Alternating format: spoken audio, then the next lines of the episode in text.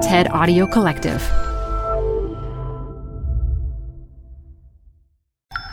This TED Talk features microbiologist Karen Lloyd, recorded live at TED at BCG 2017. Support for TED Talks Daily comes from Capital One Bank. With no fees or minimums, banking with Capital One is the easiest decision in the history of decisions. Even easier than deciding to listen to another episode of your favorite podcast. And with no overdraft fees, is it even a decision? That's banking reimagined. What's in your wallet? Terms apply. See CapitalOne.com slash bank. Capital One N.A. member FDIC. TED Talks Daily is brought to you by Progressive. Progressive helps you compare direct auto rates from a variety of companies so you can find a great one, even if it's not with them. Quote today at progressive.com to find a rate that works with your budget. Progressive Casualty Insurance Company and affiliates. Comparison rates not available in all states or situations. I'm an ocean microbiologist at the University of Tennessee, and I want to tell you guys about some microbes that are so strange and wonderful that they're challenging our assumptions about what life is like on Earth. So I have a question. Please raise your hand if you've ever thought it would be cool to go to the bottom of the ocean in a submarine. Yes, most of you, because the oceans are so cool. All right, now, please raise your hand if the reason you raised your hand to go to the bottom of the ocean in a submarine is because it would get you a little bit closer to that exciting mud that's down there. Nobody. I'm the only one in this room. Well, I think about this all the time. I spend most of my waking hours trying to determine how deep we can go into the earth and still find something, anything that's alive. Because we still don't know the answer to this very basic question about life on earth. So, in the 1980s, a scientist named John Parkes in the UK was similarly obsessed.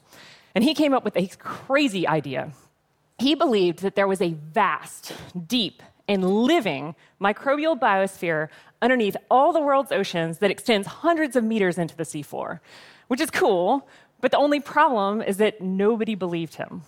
And the reason that nobody believed him is that ocean sediments may be the most boring place on Earth. There's no sunlight, there's no oxygen, and perhaps worst of all, there's no fresh food deliveries for literally millions of years. You don't have to have a PhD in biology to know that that is a bad place to go looking for life.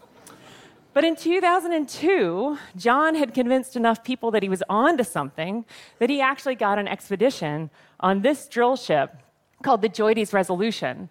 And he ran it along with Bo Barker Jorgensen of Denmark.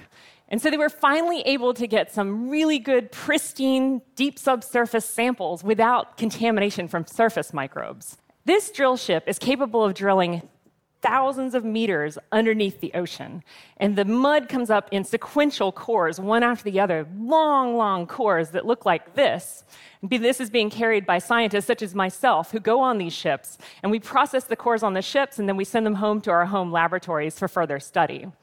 So when John and his colleagues got these first precious deep sea pristine samples, they put them under the microscope and they saw images that looked pretty much like this, which is actually taken from a more recent expedition by my PhD student, Joy Buongiorno.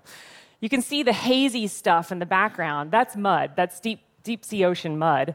And the bright green dots stained with a green fluorescent dye are real living microbes. Now, I gotta tell y'all something really tragic about microbes. They all look the same under a microscope. I mean, to a first approximation. You can take the most fascinating organisms in the world, like a microbe that literally breathes uranium, and another one that makes rocket fuel, mix them up with some ocean mud, put them underneath, underneath a microscope, and they're just little dots. It's really annoying. So we can't use their looks to tell them apart. We have to use DNA, like a fingerprint, to say who's who. And I'll teach you guys how to do it right now. Um, so I made up some data. I'm going to show you some data that are not real. Um, this is to illustrate what it would look like if a bunch of species were not related to each other at all. So you can see each species has a list of combinations of A, G, C, and T, which are the four subunits of DNA, sort of randomly jumbled, and nothing looks like anything else, and these species are totally unrelated to each other. But this is what real DNA looks like from a gene that these species happen to share. everything lines up nearly perfectly.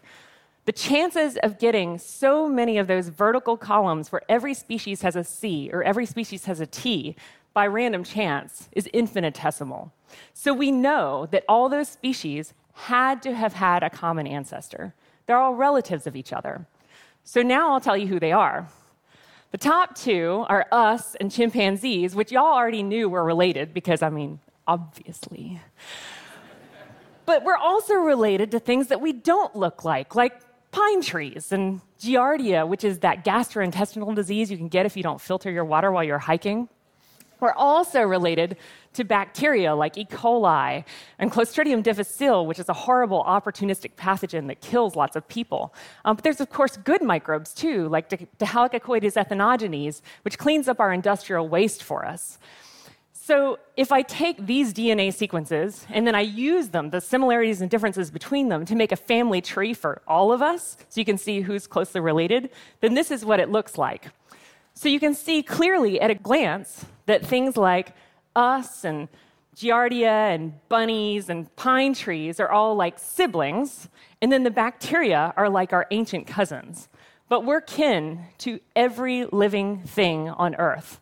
So, in my job, on a daily basis, I get to produce scientific evidence against existential loneliness. So, when we got these first DNA sequences from the first cruise of pristine samples from the deep subsurface, we wanted to know where they were. So, the first thing that we discovered is that they were not aliens because we could get their DNA to line up with everything else on Earth. But now, check out where they go on our tree of life the first thing you'll notice is that there's a lot of them. It wasn't just one little species that managed to live in this horrible place, it's kind of a lot of things. And the second thing that you'll notice, hopefully, is that they're not like anything we've ever seen before. They are as different from each other as they are from anything that we've known before, as we are from pine trees. So John Parkes was completely correct. He and we had discovered a completely new and highly diverse microbial ecosystem on Earth that no one even knew existed before the 1980s. So now we were on a roll. The next step was to grow these exotic species in a petri dish so that we could do real experiments on them, like microbiologists are supposed to do. But no matter what we fed them, they refused to grow. Even now, 15 years and many expeditions later, no human has ever gotten a single one of these exotic deep subsurface microbes to grow in a petri dish. And it's not for lack of trying. That may sound disappointing, but I actually find it exhilarating because it means there's so many tantalizing unknowns to work on. Like, for instance, my colleagues and I got what we thought was a really great idea. Uh, we were going to read their genes like a recipe book, find out what it was they wanted to eat, and put it in their petri dishes, and then they would grow and be happy. But then when we looked at their genes, it turns out that what they wanted to eat was the food we were already feeding them. So that was a total wash. There was something else that they wanted in their petri dishes that we were just not giving them. So, by combining measurements from many different places around the world, my colleagues at the uh, University of Southern California, Doug LaRowe and Jan Amend, were able to calculate that each one of these deep sea microbial cells requires only one zeptowatt of power. And before you get your phones out, a zepto is 10 to the minus 21, because I know I would want to look that up. Humans, on the other hand, require about 100 watts of power. So 100 watts is basically if you take a pineapple and drop it from about waist height to the ground 881,632 times a day. If you did that and then linked it up to a turbine, that would create enough power to make me happen for a day. A zeptowatt, if you put it in similar terms, is if you take just one grain of salt and then you imagine tiny, tiny little ball that is one thousandth of the mass of that one grain of salt. And then you drop it one nanometer, which is 100 times smaller than the wavelength of visible light, once per day. That's all it takes to make these microbes live. That's less energy than we ever thought would be capable of supporting life. But somehow, amazingly, beautifully, it's enough. So, if these deep subsurface microbes have a very different relationship with energy than we previously thought, then it follows that they'll have to have a different relationship with time as well. Because when you live on such tiny energy gradients, rapid growth is impossible. If these things ever wanted to colonize our throats and make us sick, they would get muscled out by fast growing streptococcus before they could even initiate cell division. So that's why we never find them in our throats. Perhaps the fact that the deep subsurface is so boring is actually an asset to these microbes. They never get washed out by a storm, they never get overgrown by weeds. All they have to do is exist. Maybe that thing that we were missing in our petri dishes was not food at all. Maybe it wasn't a chemical. Maybe the thing that they really want, the nutrient that they want, is time. But time is the one thing that I'll never be able to give them. So even if I have a cell culture that I pass to my PhD students, who pass it to their PhD students, and so on, we'd have to do that for thousands of years in order to mimic the exact conditions of the deep subsurface, all without growing any contaminants. It's just not possible. But maybe in a way, we already have grown them in our petri dishes. Maybe they looked at all that food that we offered them and said, Thanks, I'm going to speed up so much that I'm going to make a new cell next century. Ugh. So, why is it that the rest of biology moves so fast? Why does a cell die after a day and a human dies after only 100 years? These seem like really arbitrarily short limits when you think about the total amount of time in the universe. But these are not arbitrary limits. They're dictated by one simple thing, and that thing is the sun. Once life figured out how to harness the energy of the sun through photosynthesis, we all had to speed up and get on day and night cycles. In that way, the sun gave us both a reason to be fast and the fuel to do it. You can view most of life on Earth like a circulatory system, and the sun is our beating heart. But the deep subsurface is like a circulatory system that's completely disconnected from the sun.